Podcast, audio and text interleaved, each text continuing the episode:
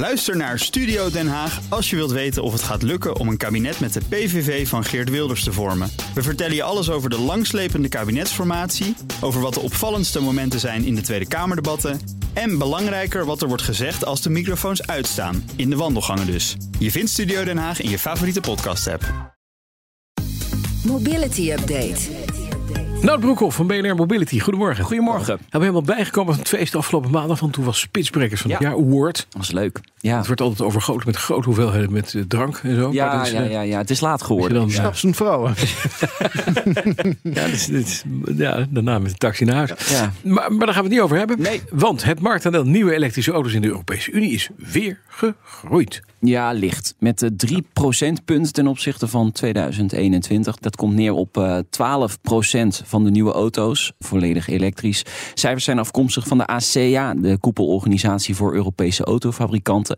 Ja, eh 12 procent. Ruim 1 op de 10 elektrisch dus. Hey, Is dat niet, vind dat, ik vind het weinig eigenlijk. Ik val Ja. een beetje tegen. Nou, er zijn minder auto's verkocht in Europa vorig jaar. Ja. En als je dan toch een, een lichte groei laat zien, dan heb je het niet slecht Niet slecht gedaan. gedaan, Eh, bijna een derde is hybride of plug-in hybride.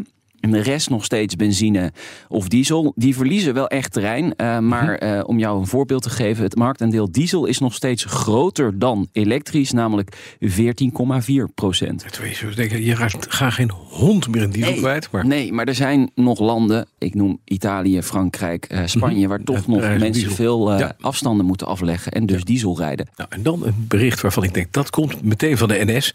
Pinbetalingen in het Nederlands openbaar vervoer zijn sterk in opmars. Ja, dat kan ook, want sinds afgelopen week Sinds gisteren toevallig. kan je met je pinpas betalen. Ja, dit gaat over afgelopen jaar. Hè? Dus Oh, eh, dit- inderdaad met dank aan OVP. Ehm, het afgelopen jaar groeide het aantal pinbetalingen met eh, 65% in het openbaar vervoer, meldt de Betaalvereniging Nederland. Het zijn dus mensen die in- of uitchecken met hun eh, eh, bankpas. Dat kan eh, bij steeds meer OV-bedrijven en inderdaad sinds eh, gisteren ook eh, bij eh, de NS. De sterke eh, groei is wel te verklaren, want je gaat eigenlijk van niets naar iets. Want Ja. het kan op steeds meer plekken. Dus eh, die uitrol van OVP die gaat nu best wel snel. Dus gisteren de NS. En men verwacht aan het eind van het eerste kwartaal in heel Nederland eh, bruikbaar te zijn, het Ja. OVP. Kan niet met je, met je abonnement, maar wel als je gewoon een keer met de trein reist, doe je pliep en dan ben je binnen. Ja, het bedient echt een hele specifieke doelgroep. Met ja. Mensen die geen OV-chipkaart hebben. Ik denk Nee. aan toeristen.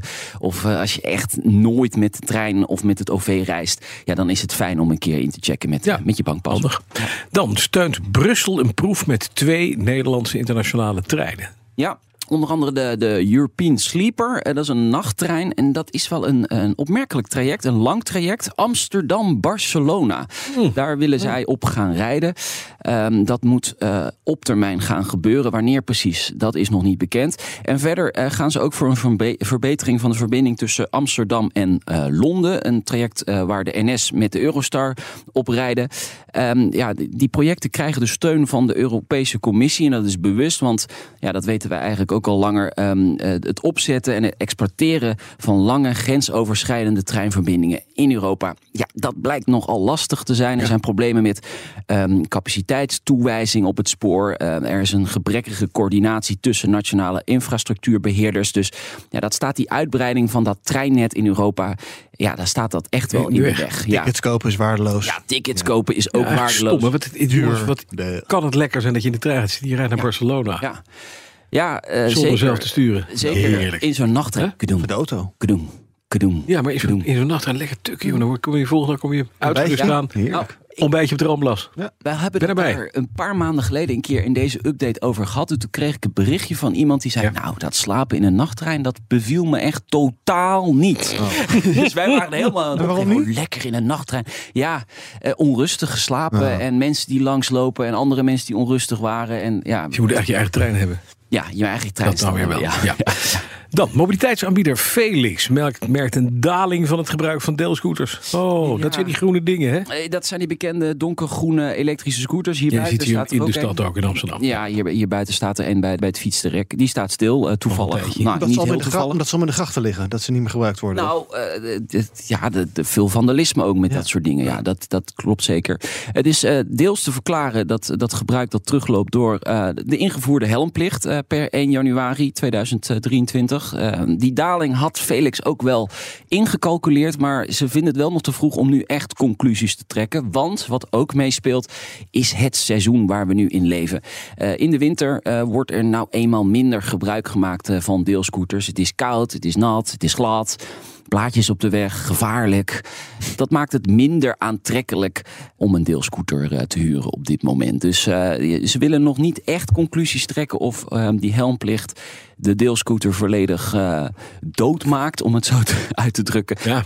Maar uh, misschien op langere periode kunnen we dat uh, pas stellen. Maar het is mooi dat je doodmaakt gebruikt in het kader van de helmen die je ook gaat uitwisselen. Want daar moet heel, heel nou, wat doodgemaakt. Ik, ik las daar Het is gewoon het is gewoon ja, hoor. Ik vind het goor. dat is het is voor mij de reden om dit soort deeldingen niet meer Niet te doen. Je krijgt er wel een netje bij. Hè? Ja. Ja, een netje. Ja, ja, die beesten die weten echt hoe ze door die netjes heen moeten.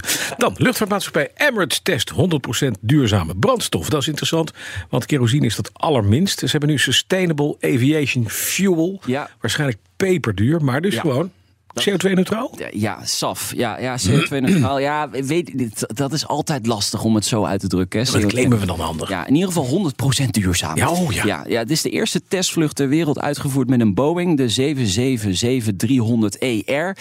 eh, waarbij één van de twee eh, motoren volledig op duurzame brandstof vloog. Eh, ja, het is een belangrijke stap om, om vliegen weer een, een, een beetje duurzamer te maken. Hoewel, het is wel een kleine stap hoor, want het is één van de twee motoren. En de productie van dat SAF, eh, dat, dat klopt eh, Bas, dat is bijzonder kostbaar. Ja. Het is drie tot vier keer zo duur als eh, gewone kerosine. Dus eh, ja, dan ga je rekenmachine er maar bijhalen. Dat, ja, dat is bijna nog niet op te brengen. En ook eh, de, de opslag zorgt nog voor problemen. Luchthavens moeten daar hun infrastructuur op gaan aanpassen. Kortom, die moeten daar ook in gaan investeren. Het kost eigenlijk op dit moment nog veel te veel geld. Ja, maar het is economy of scale. En het is het punt ook, het is willen. Als die luchtvaartmaatschappijen en de luchthavens willen dat... en we Ja. worden gekort op vliegbeweging, dan moet je wat doen. En Ja. Dat klopt, Bas, maar we gaan het wel merken. Want eh, Mhm. nu vliegen we voor hè, een, een paar tientjes. En we zien al dat dat omhoog gaat met de Ja. vliegtax. Ja. Dit gaat gewoon doorberekend worden in de ticketprijzen van, eh, van mensen. Zeker. Maar En, ik eh, betaal liever hiervoor dan voor vliegtax. Ja, Hè? zeker. Heb zeker. je Nou, geen vliegschaamte ook bij? ja, precies, precies. En, en eh, gebruik dan de belasting die je ophaalt om die SAF te ontwikkelen. Ja, precies. Hè? De, dus misschien en niet om dit andere is heel moeilijk. Dit is heel moeilijk dat je dit... Dit, dit kunnen we nog niet helemaal rijden. Belasting, oei. De belasting kwijt. Over ja. tien jaar kunnen we dat misschien een beetje aanpassen. Ja. Oeh. Het is maar een idee, hè? Ja, in Den Haag is er nu iemand die denkt... Oh, Oh, zweten, hoe kan dat nou? Dat is ziek vandaag. Ja, die gaat niet goed. Nou, Broekhoff, dankjewel. Maandag half drie, nieuwe BNR Mobility. En dat is de eerste aflevering van alweer het derde seizoen waar de heren ingaan. Leuk. Mooi hè? Ja, heel mooi. Weer BNR. Mobility Update wordt mede mogelijk gemaakt door ALD Automotive en BP Fleet Solutions. Today, tomorrow, together.